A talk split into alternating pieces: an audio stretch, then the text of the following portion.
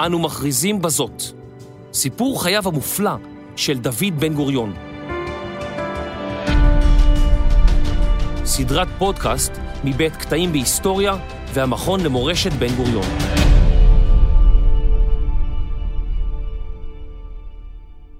פרק רביעי, אבי האומה.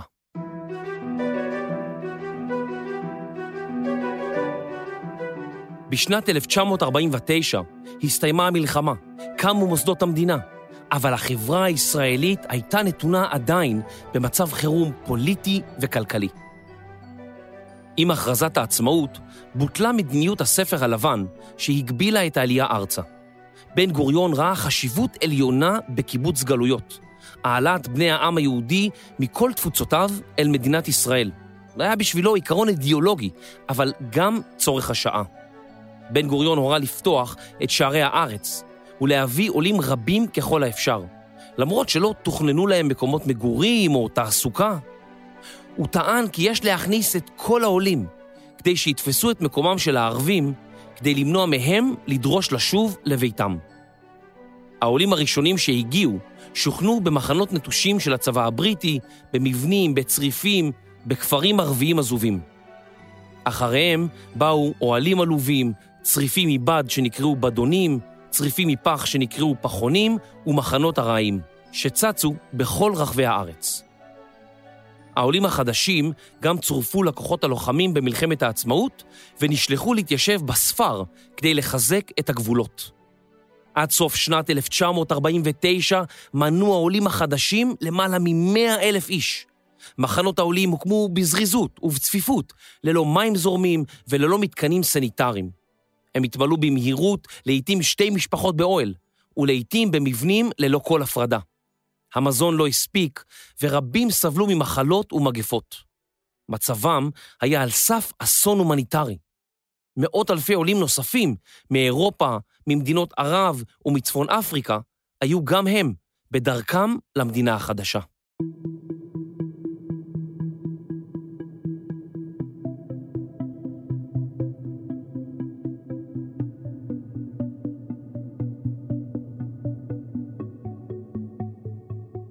בתחילת שנת 1950 ידע בן גוריון כי מוכרחים לפתור את מצוקת העולים.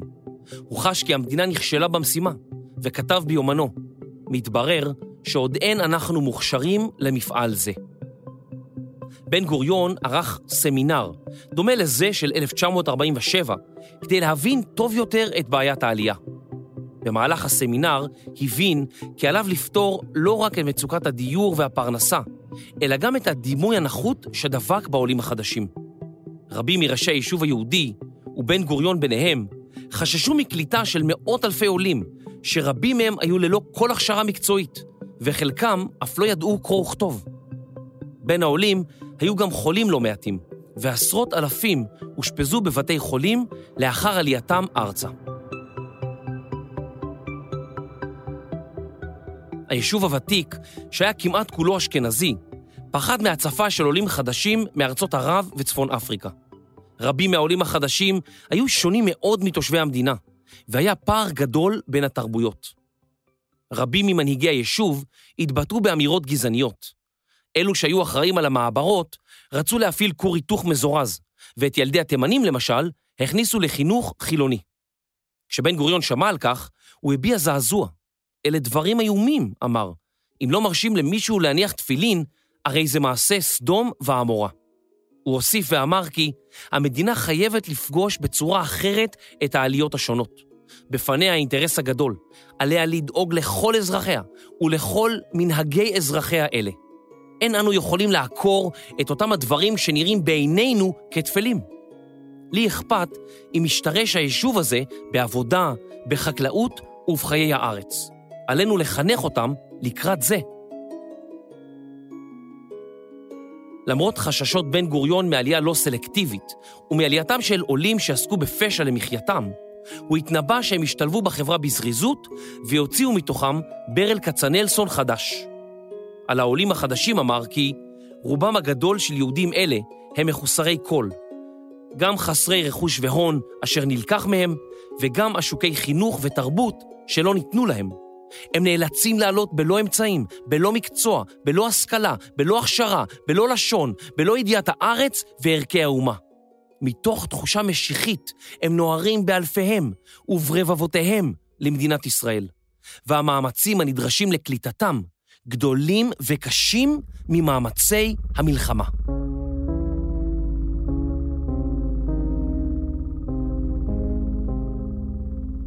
החורף הקשה של שנת 1950 העצים את הצורך במציאת מגורים ארעיים ברמה סבירה יותר. ברחבי המדינה הוקמו יותר מ-100 מעברות, מתחמי מגורים שהיו אמורים להיות תחנת מעבר לעולים, סוג של שיכון זמני. הדיירים הועסקו בעבודות יזומות, קינטיית עצים או סלילת כבישים, אך רבים נשארו מובטלים. לא היו מספיק רופאים או תרופות, מסגרות הלימוד לא התאימו לאוכלוסייה, ולעיתים המורים היו ללא הכשרה, בסביבה לא פשוטה. אם בשנת 1948 התגוררו בארץ כ-600 אלף איש, העלייה בין 1949 לסוף 1951 הכפילה את מספר התושבים. עתה על המדינה היה לדאוג למאות אלפי העולים החדשים. משנתו של בן גוריון הייתה להמשיך להביא לארץ כמה שיותר עולים. אך רבים בממשלה התנגדו לכך ודרשו למתן את קצב העולים החדשים, או לפחות לערוך סינון ראשוני. רבים חששו כי מאות אלפי אנשים לא יוכלו לקלוט מאות אלפי אנשים בעצמם. בן גוריון לא שמע להם.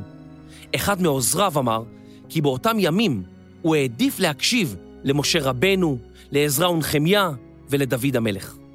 בן גוריון סירב למיתון העלייה בתוקף, והשערים לעלייה בלתי מוגבלת נשארו פתוחים עד סוף 1951. בבחירות של 1951 התחזקה מפלגת הציונים הכלליים, שדגלה במדיניות כלכלית ליברלית ועלייה סלקטיבית. סיסמת הבחירות שלהם הייתה, תנו לחיות בארץ הזאת.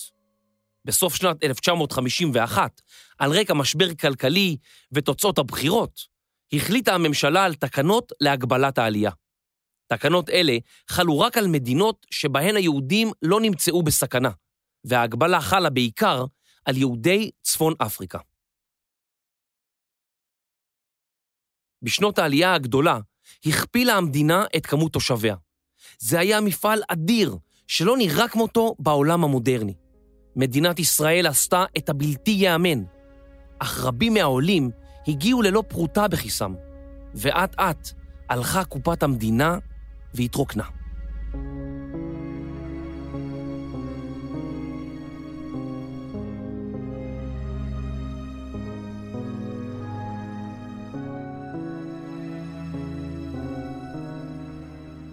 המזון היה דל באותם ימים, והממשלה עשתה מאמצים להלוות כסף ולדאוג לאוניות אספקת מזון.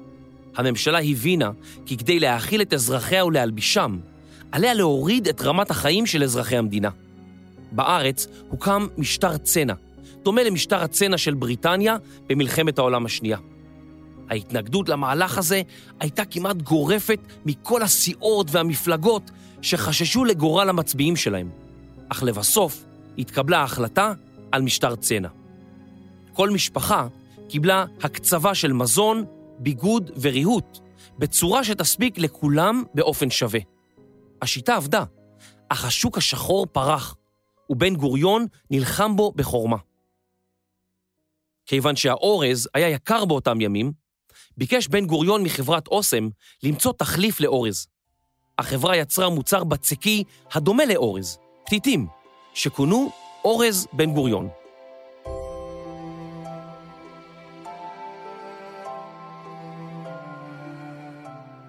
רבים מהעולים במעברות לא ידעו עברית כלל. בן גוריון הורה לצה"ל לקחת על עצמו משימות אזרחיות, למשל, הוראת עברית לעולים.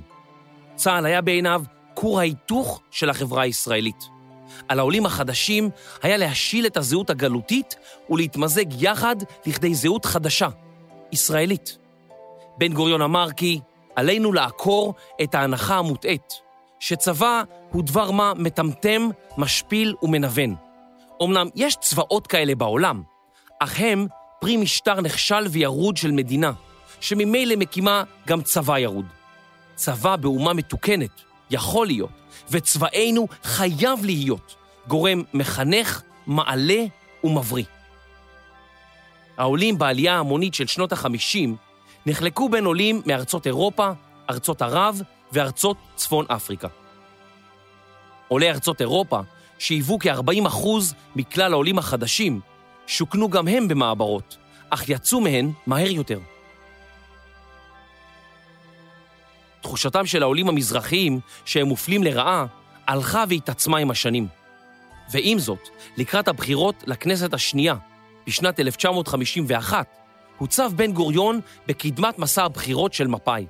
הוא נסע ממעברה למעברה, פגש את העולים, לחץ את ידם והתקבל בכבוד גדול. בעיניהם של עולים רבים, שכמעט בן לילה מצאו עצמם בארץ ישראל, בן גוריון היה יותר ממנהיג.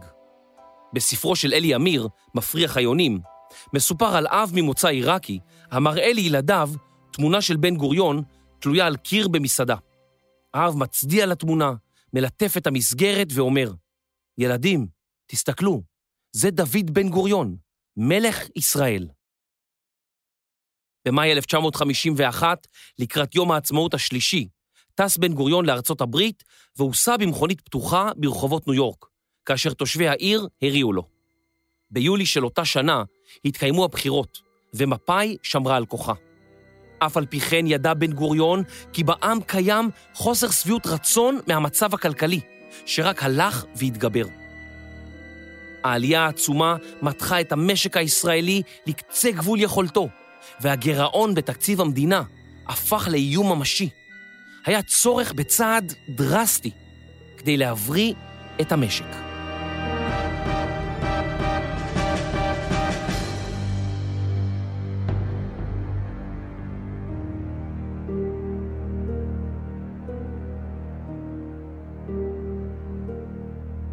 בכל דרכון שהונפק בישראל בשנותיה הראשונות נכתב, טוב לכל הארצות, פרט לגרמניה.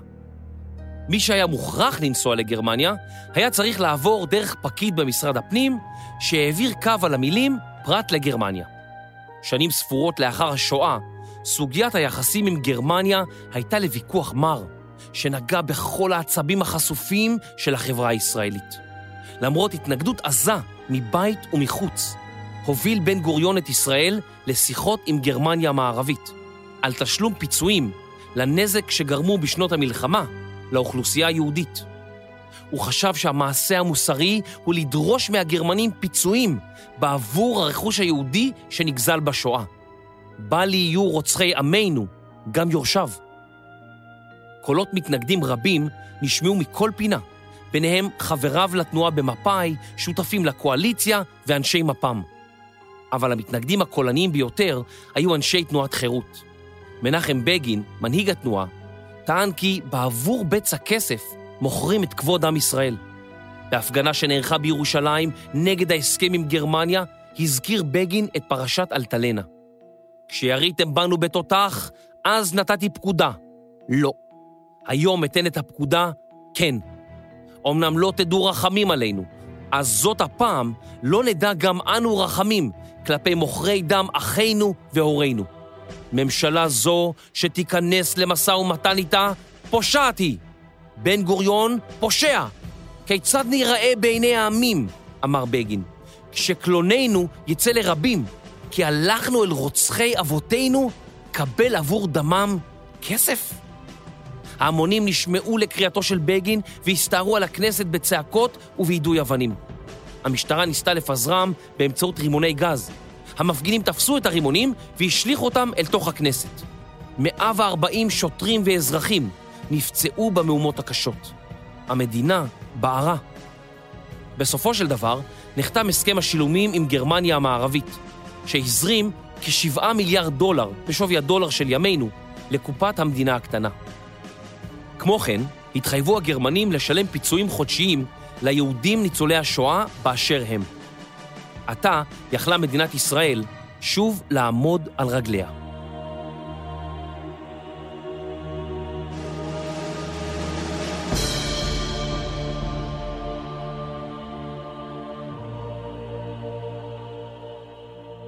בניגוד לתקופה הסוערת שעברה על המדינה, סדר היום של בן גוריון היה שגרתי למדי.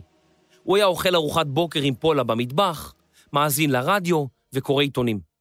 הוא היה מתלבש, עונב עניבה ונוסע למשרד, לרוב למשרד ראש הממשלה ולפעמים למשרד הביטחון. הוא היה מעיין במסמכים, נפגש להתייעצויות וממעט לדבר בטלפון. בצהריים היה חוזר הביתה לאכול עם פולה. לפעמים היה מספיק לנמנם עשר או עשרים דקות. פולה הייתה שומרת שאף אחד לא יפריע או יטריד אותו בזמן שישן. היו פעמים שהגיעו לעיר את בן גוריון בנושא דחוף, ופולה הייתה שולפת אקדח. האורחים נאלצו לשבת ולהמתין עד שהתעורר.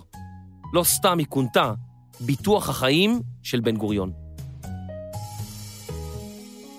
אחר הצהריים היה חוזר לעבודתו עד שעות הערב, ובשובו הביתה היה עולה לקומה השנייה ומתעמק בספריו.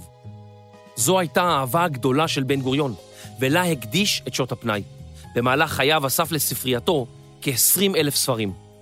הוא לימד את עצמו יוונית עתיקה, לטינית וספרדית, משום שרצה לקרוא ספרים מסוימים בשפת המקור. הוא עצמו פרסם כ-30 ספרים במהלך חייו, החל ממכתבים לפולה ולילדים, דרך ענייני צבא ומדינה, וכלה בעיונים בתנ"ך. בן גוריון היה משכים מוקדם בבוקר. הוא עבד, קרא וכתב, ומעולם לא הבין כיצד יכולים אנשים לשבת לארוחות ארוכות או לבזבז זמנם לריק בבתי קפה.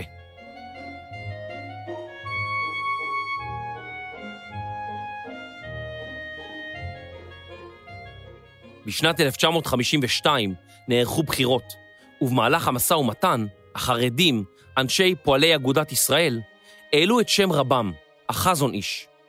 בן גוריון ביקש לפגוש את הרב, והגיע לביקור בדירתו הקטנה. הוא שאל את החזון איש, כיצד יוכלו דתיים וחילוניים לחיות באותה מדינה מבלי שתפרוץ ביניהם מלחמת אחים, או כפי שבן גוריון הגדיר, מבלי להתפוצץ מבפנים. הרב סיפר לו משל על שני גמלים ההולכים בדרך צרה. אחד הגמלים נושא על גביו מסע, ולכן הגמל השני צריך לפנות לו את הדרך.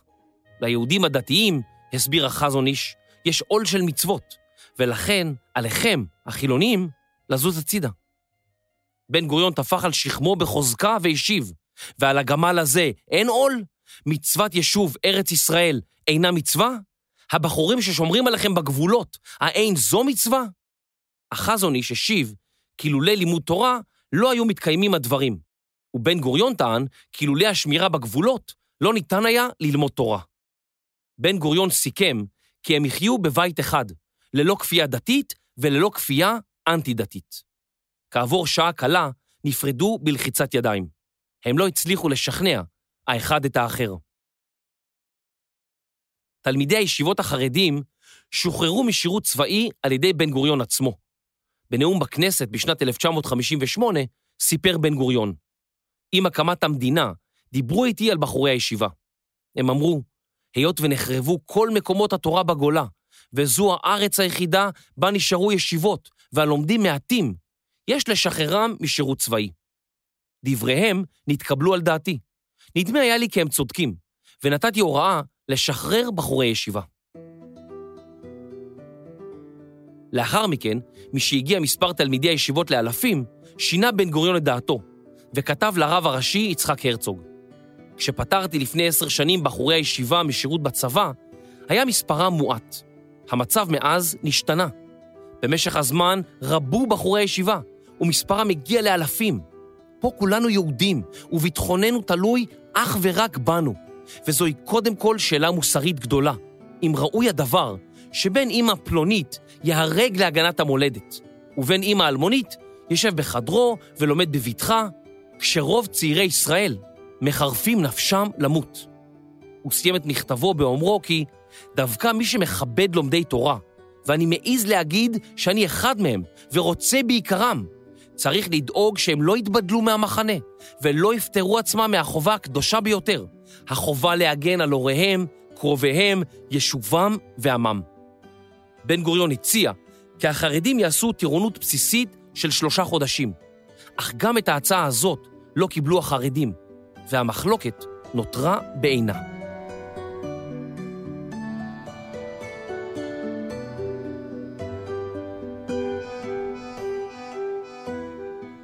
בן גוריון ניסה להוביל מהלכים פוליטיים רבים כדי להצעיד את המדינה בעקבות חזונו, שכלל עלייה המונית, חוק חינוך ממלכתי, שהתקבל לאחר מאבקים לא פשוטים, וצבא שפעל ככור היתוך. המדינה החלה להיכנס לשגרה מסוימת, אך היא עדיין התמודדה עם בעיות רבות, כגון חוסר בדיור, מעברות מלאות בעולים, חיילים משוחררים שלא מצאו עבודה, וזה היה רק קצה הקרחון.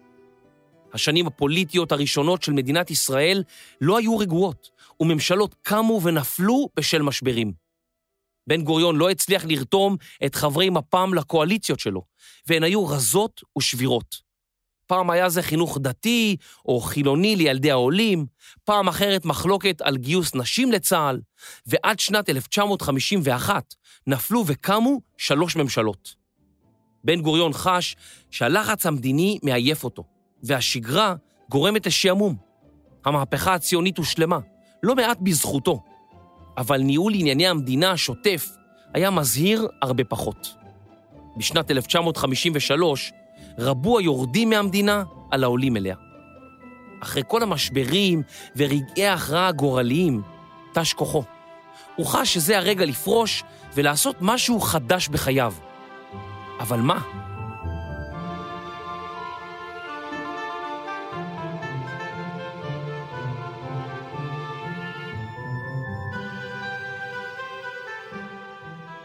באביב 1953 ירד בן גוריון לאילת. בדרכו חזרה, לא הרחק מהמכתש הגדול, זיהה בצד הדרך מספר אוהלים. הוא ביקש מנהגו לעצור ולשוחח עם הצעירים. לחמנו כאן במלחמת העצמאות, הם אמרו לו, ובאנו להקים כאן יישוב, שדה בוקר. בן גוריון נזרק בבת אחת לימי סג'רה, הימים המאושרים בחייו. לא ידעתי אף איש אחד בשדה בוקר, הוא כתב. אבל ידעתי ערך המקום והסביבה. באותו קיץ הוא סייר בכל רחבי המדינה ובנה תוכנית חדשה לשדרוג צה"ל. הוא גם ביקר בשדה בוקר עוד מספר פעמים, והתעניין אצל החברים בקשר לחבר זקן שהיה רוצה לבוא לקיבוצם. באוקטובר שרטט על נייר מלבן, רשם מידות ונתן אותם למזכירו יצחק נבון. אלה המידות, תאמר להם ככה לבנות את הצריף. נבון היה מבולבל. איזה צריף? הוא שאל. בשדה בוקר, השיב בן גוריון. אני מתיישב שם. השמועה פשטה כשרפה בשדה קוצים. גם יריביו לא העזו לדמיין מדינה שאינה ברשות בן גוריון. רבים מיריביו טענו שהנה הוא שולף משרוולו עוד תכסיס פוליטי. בן גוריון עמד בראש היישוב משנת 1935. קרוב ל-20 שנה ניווט את המדינה, הפיח רוח של תקווה בעם, הקים מדינה, עיצב אותה, ועתה, בבת אחת, הוא עוזב? רבים לא האמינו כי באמת יעשה זאת. בן גוריון היה כבר בן 67 ונחשב לזקן באותם ימים. הוא ילך לנגב, לשממה, למדבר, להתיישב בחברת צעירים, לחרוש את האדמה? אפילו טלפון לא היה שם. ב-7 בדצמבר 1953 נפרד בן גוריון מצה"ל, מהממשלה ומהעם. בנאומו ברדיו ציטט פסוק מספר תהילים: לא גבה ליבי ולא רמו עיניי ולא הילכתי בגדולות ובנפלאות ממני. במילים אחרות, השתדלתי לא להרים את האף כלפי מעלה, לא להיות גס רוח, ולא עשיתי שום דבר למען כבודי האישי. הוא יצא את משרדו, ולצד פולה עלו השניים אל הנגב, לשדה בוקר. כן, הם עלו ולא ירדו. בן גוריון טען שלנגב עולים. למרות שהציע לפולה להישאר בתל אביב, היא לא הסכימה. ובאה איתו לנגב.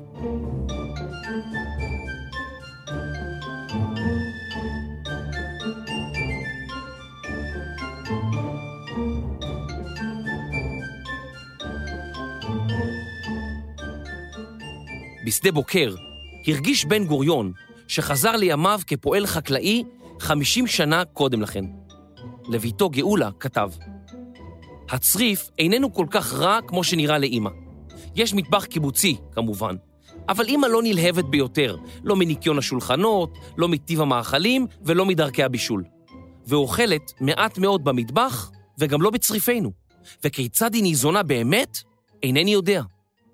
בבוקר אני יוצא עם החבריה לעבודה. עבודתי הראשונה הייתה זיבול שדות הקרובים לנקודה שלנו. תחילה הוצאתי הזבל מהאורווה, העמסתי על עגלה, הובלתי לשדה ופיזרתי על פני האדמה. למחרת חרשתי האדמה המזובלת. השבוע אנו עסוקים בזריעת מרעה לעדר.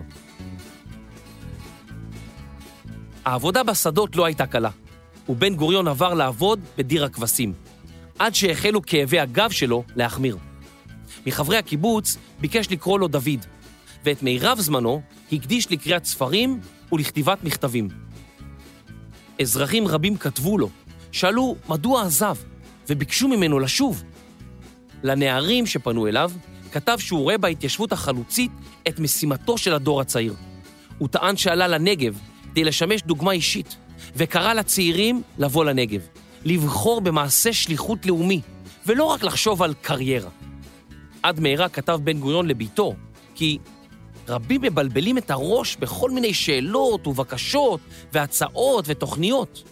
הוא שלח מכתב לעיתון, ובו ביקש שיפסיקו לשלוח לו מכתבים, כי אינו מספיק אפילו לפתוח את כולם. בעזבונו של בן גוריון נמצאו כ-12 אלף מכתבים, ששלח וקיבל משנות ה-50 ועד ליום מותו. אין לדעת כמה מכתבים קיבל ושלח לפני כן.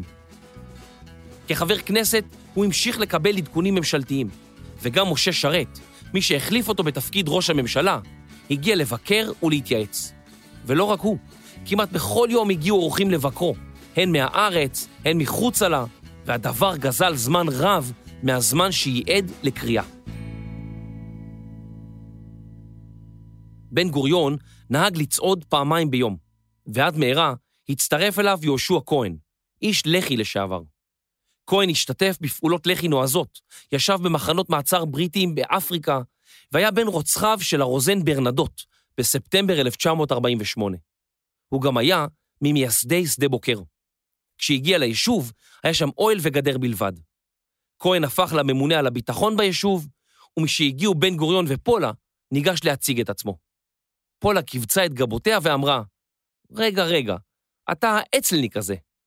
בן גוריון תיקן אותה ואמר, לא אצ"ל, כי עם לח"י. פולה השיבה, יותר גרוע. ובן גוריון תיקן אותה שוב, יותר גרוע, אבל לח"י.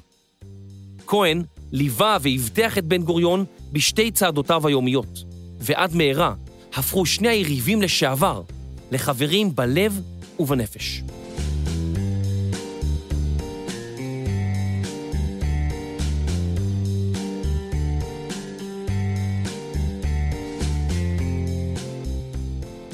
בשנת 1954, בעוד בן גוריון ישב בשדה בוקר, חיבלה רשת ריגול ישראלית במתקנים בריטיים ואמריקאים בקהיר.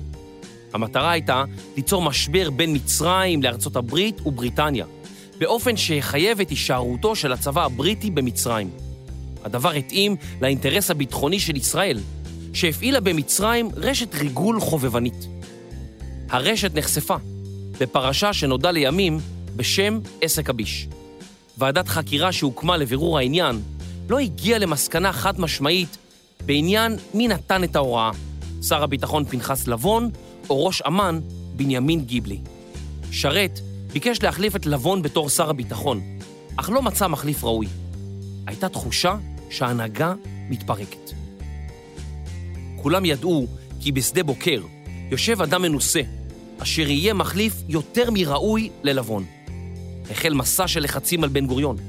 בפברואר 1955 כתב בן גוריון ביומנו, החלטתי שעליי לקבל הדרישה ולשוב למשרד הביטחון. הביטחון והצבא קודמים לכל. בשנת 1955, לאחר הפסקה של שנה וחודשיים, שב בן גוריון לממשלה. הקהל מחוץ לכנסת צבע על מכוניתו כאילו היה אליל רוק. בן גוריון במדי החאקי שב למרכז הבמה.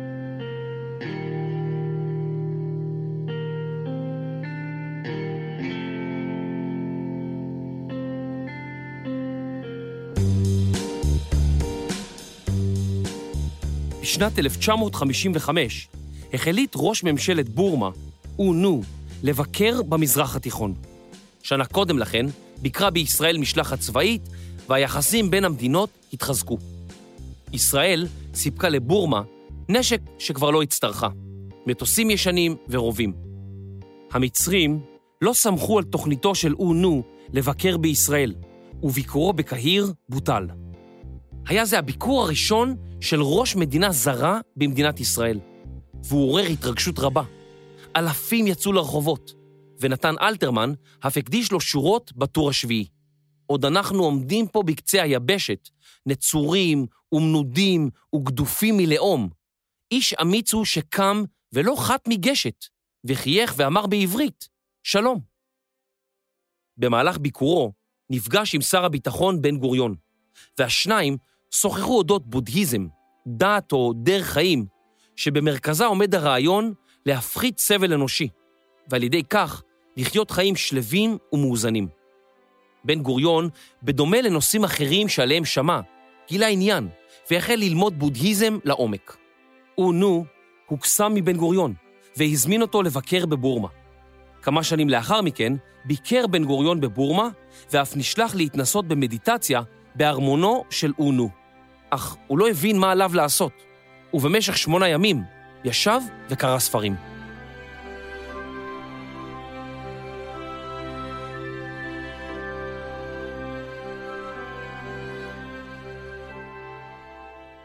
ראש הממשלה משה שרת בירך על הצטרפותו של בן גוריון לממשלה כשר הביטחון. אך תוך זמן קצר התברר שהם אינם רואים עין בעין, ובייחוד בשאלות של חוץ וביטחון. חדירות הפדאיון, המפגעים מרצועת עזה, עלו מדרגה ועשו דרכם עד פרדסי נס ציונה. בן גוריון הזועם טען כי יש לעשות מעשה. שרת חשב שיש לפעול במישור הדיפלומטי ולא במישור הביטחוני. ואילו בן גוריון חשב ההפך.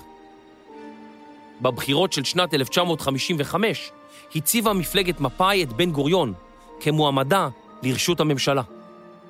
במערכת הבחירות היה בן גוריון בשיאו, והתרוצץ בין כמה אספות כל יום. תוצאות הבחירות הצביעו על היחלשות מסוימת במפלגתו, אבל הוא זכה ברשות הממשלה, וחזר לתפקיד שזנח כשנתיים קודם לכן.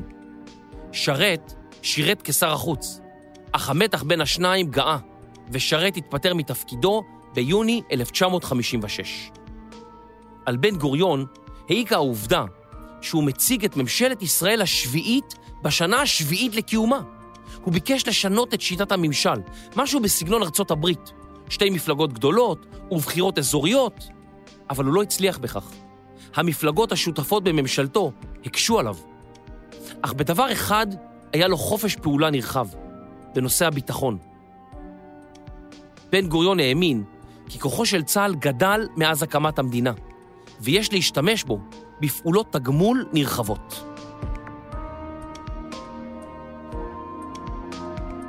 תעלת סואץ נפתחה לשיט בשנת 1869. המצרים והצרפתים מימנו את בנייתה והחזיקו בזכויות עליה בערך חצי-חצי. לאחר שנקלעו למשבר כלכלי, מכרו המצרים את הזכויות בתעלה לבריטים, ואלו תפעלו את התעלה. שני שליש מהנפט שהגיע מהמזרח התיכון לאירופה עבר דרכה. היא הייתה חשובה מבחינה כלכלית ואסטרטגית. בסוף חודש יולי 1955 הלאים נאצר את תעלת סואץ והפך אותה לרכוש מצרים. עתה קבע נאצר מי יעבור בתעלה ומתי. הבריטים והצרפתים זעמו על המהלך החד צדדי וסירבו להשלים עמו. הם החלו בהכנות למלחמה. בינתיים סגר נאצר את תעלת סואץ ומיצרי טיראן לכלי שיט ישראלים, וכן את הכניסה והיציאה ממפרץ אילת. בן גוריון הסכים לשתף פעולה עם המעצמות כדי לבסס שיתופי פעולה עתידיים. כך נרקמה תוכנית לכיבוש רצועת עזה, חצי האי סיני ותעלת סואץ מידי המצרים. בשיתוף פעולה של ישראל עם צרפת ובריטניה. לתוכנית קראו מבצע קדש, או מלחמת סיני. בסוף שנת 1956, ישראל יצאה למלחמה השנייה בתולדותיה. בן גוריון האמין כי כל עוד אין שלום עם מדינות ערב, חייבת ישראל לנצח בכל מלחמה. אחרי מלחמה אחת תהיה מלחמה שנייה, ואחריה מלחמה שלישית, וכן הלאה עד בוא השלום. אולם המלחמה שבה ישראל תפסיד, תהיה בוודאות המלחמה האחרונה, ולכן היא חייבת לצאת להקדים תרופה למכה. כשצה"ל יצא למבצע קדש, שכב בן גוריון חולה במיטתו, ובקושי יכול היה לזוז. חלון חדרו נאטם בקיר לבנים, מחשש שייפצע במקרה של הפצצה מצרית. ההצלחה הישראלית הייתה מרשימה, על סף הבלתי יאומן. צה"ל דהר אל תוך סיני, ובארבעה ימים הגיע אל תעלת סואץ והתבסס לאורכה. בן גוריון שלח את ברכתו לחיילים, וכתב להם שזה עתה השתתפו במבצע הגדול והמפואר ביותר בתולדות עמנו, ואחד המבצעים המופלאים בתולדות כל העמים.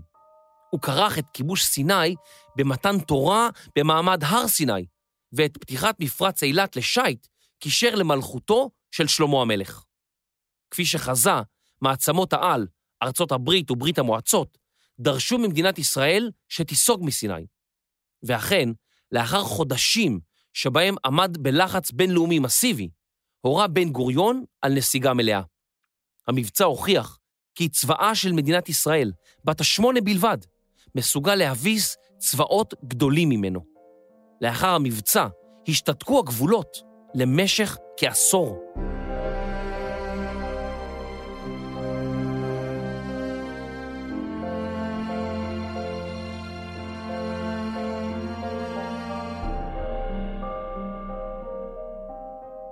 שנה לאחר מבצע קדש, בעת דיון מדיני בכנסת, הושלך רימון יד למליאה על ידי תימהוני. הרימון התפוצץ קרוב לשולחן הממשלה, בן גוריון וכמה שרים נפצעו. בעקבות השלכת הרימון בכנסת, הוקם משמר הכנסת ונוסדה היחידה לאבטחת אישים של שירות הביטחון הכללי. בעודו מחלים מפצעיו, נאלץ בן גוריון להתמודד עם טרגדיה אישית. נחמיה ארגוב, המזכיר הצבאי שליווה אותו משך עשר שנים, פגע ברוכב אופניים שנפצע קשה. ארגוב בן ה-43 שלח יד בנפשו, וציווה למסור את כל רכושו לקורבן התאונה, שהתאושש לאחר כמה שבועות. משום שלא רצו לפגוע בהחלמתו, החליטו שלא לספר לבן גוריון על האירוע. מערכות העיתונים אפילו הדפיסו כמה גיליונות מיוחדים, שבהן לא הופיעה הידיעה המעציבה על ארגוב. על אף שהיה בן גוריון נגיש מאוד, וכמעט שלא שמר על ריחוק מהציבור הישראלי, הוא היה מופנם, וכמעט שלא היו לו חברים קרובים כמו ארגוב. כשקיבל את הידיעה על מותו של ארגוב, צנח על המיטה, הפנה את גופו אל הקיר, התכסה בשמיכה, ובמשך דקות ארוכות רעד גופו מבכי בלתי נשלט.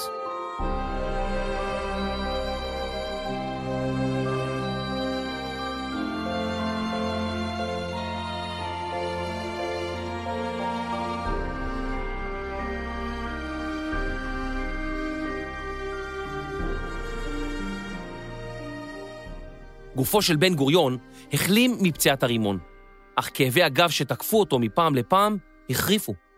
הוא שמע להוראותיו של משה פלדנקרייז, מי שפיתח שיטת התעמלות מיוחדת שמחברת בין הגוף לנפש. היא התאימה מאוד לבן גוריון, והוא ייחס לה הצלחה בריפוי כאבי הגב שלו. בן גוריון המשיך להקפיד על צעדותיו בכל מקום ובכל זמן. בתל אביב היה צועד הרחק מההמון, ובשדה בוקר לאורך הכביש הראשי. באחת הפעמים נפש בטבריה, ובחוץ ירד גשם שוטף. בן גוריון חזר למלון וכתב, בערב השלמתי את הצעדה במסדרוני גלי כנרת. אורך המסדרון 50 מטר. עברתי בו 40 פעם לכל צד, וזה נמשך חצי שעה. פלדנקרייז גם לימד את בן גוריון לעמוד על הראש. פעם אחת עשה זאת ראש הממשלה על חוף הים בהרצליה לעיני צלמי עיתונות. בן 71 היה אז בן גוריון, והוא לא חדל מלהפתיע. לעתים היה עורך תחרויות עמידות ראש עם אחרים באמצע מסיבות. פולה בן גוריון לא חיבבה את פלדנקרייז, ונהגה לומר, או, או, הנה בא אדון, הוקוס פוקוס. בחגיגות העשור למדינת ישראל נערך לראשונה חידון התנ"ך העולמי. זמן קצר לאחר מכן, ייסד בן גוריון את חוג התנ"ך. פעם בשבועיים התכנסו במעון ראש הממשלה חוקרי מקרא ומרצים שונים, ובכל מפגש נערך דיון פתוח בנושא אחר. בחוג הלומדים נמנו פרופסורים, שופטים, ואפילו ידידו של בן גוריון, נשיא המדינה יצחק בן צבי. הקשר של בן גוריון לתנ"ך היה ייחודי. הוא נהג לעיין בו רבות ולצטט ממנו. הוא האמין שבאלפיים שנות גלות הלכה היהדות והתקשה לתנ"ך, ולכן העדיפו היהודים בגולה את התלמוד והמשנה על פני עיסוק ישיר בתנ"ך. הוא האמין שהשיבה לארץ ישראל מחייבת גם שיבה לספר הספרים. הוא ראה בתנ"ך את מקור החיים של העם היהודי ואת ההצדקה לזכותו על ארץ ישראל.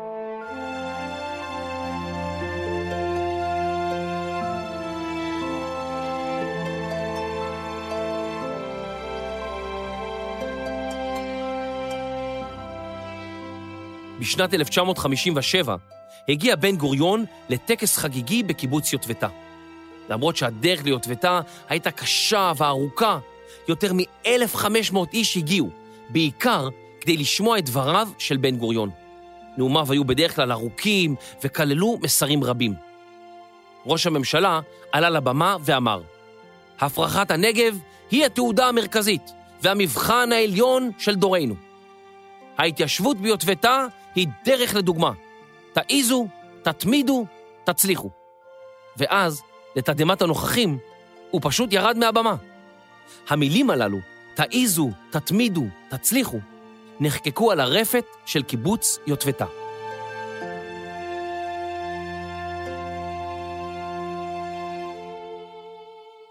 מדינת ישראל הלכה והפכה למדינה ככל המדינות. שוב לא ריחפה סכנת השמדה מעל ראשה. השיפור ההדרגתי במצב הכלכלי הביא להפסקת מדיניות הצנע והקיצוב באופן מוחלט. אבל לא הכל היה רגוע. בשנת 1959 פרצו מהומות בשכונת ואדי סאליב שבחיפה. בשכונה ישבו עולים, רובם ככולם בני עדות המזרח, שהתגוררו בבתים שננטשו על ידי הערבים במלחמת העצמאות. הם מחו על המצב הירוד של השכונה ועל האפליה שבין מזרחים ואשכנזים בתחומי התעסוקה והדיור. המשטרה נקטה יד קשה נגד המהומות, והן התפשטו לערים נוספות בארץ. ועדת חקירה שהוקמה בעקבות האירועים קבעה כי לתחושות הקיפוח של בני עדות המזרח יש על מה להתבסס. יריביה של מפא"י מיהרו להאשים אותה ואת המנגנון המפלגתי שדאג לקידום מקורבים. בן גוריון הגיע לוואדי סאליב מספר פעמים, שוחח עם קהל נלהב ברחובות, התעמת עם מפגינים קולניים, והבטיח לתושבים כי המדינה תדאג שכל חייל ילמד מקצוע, שיחוסלו המעברות, ושמשפחות מרובות ילדים יקבלו עזרה כלכלית. מעמדו של בן גוריון לאחר מלחמת קדש היה איתן מתמיד, ובבחירות של 1959, סיסמת הבחירות של מפא"י הייתה הגידו כן לזקן. היא זכתה ב-47 מנדטים.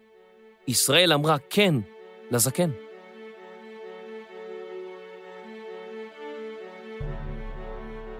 בן גוריון ומפא"י היו בשיא תהילתם.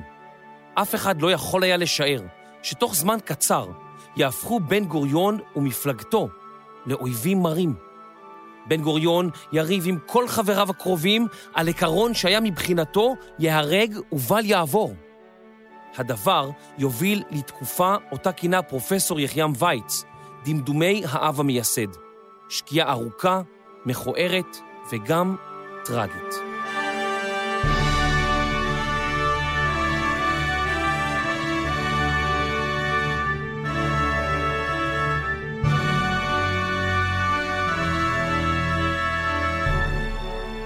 פרק רביעי, אבי האומה. מחקר כתיבה ועריכה, תומר שלוש ויובל מלכי. עריכת לשון ותוכן, דינה בר מנחם. הקלטה ומיקס, אסף רפפורט. מגיש, יובל מלכי. מפיק ראשי, רני שחר. הפקה, קטעים בהיסטוריה והמכון למורשת בן גוריון. הפרק הוקלט באולפני סוף הסטודיו. תודה לכל האנשים שהשתתפו במחקר, העירו הערות ועזרו לנו להפיק את הסדרה המיוחדת הזאת. תודה למכון למורשת בן גוריון, לדפנה ארבל, לאיתן דוניץ, לדוקטור גילית גופר, למירי פלמח, לגלעד זיו ולארז לידור. ותודה גדולה לכם, המאזינים.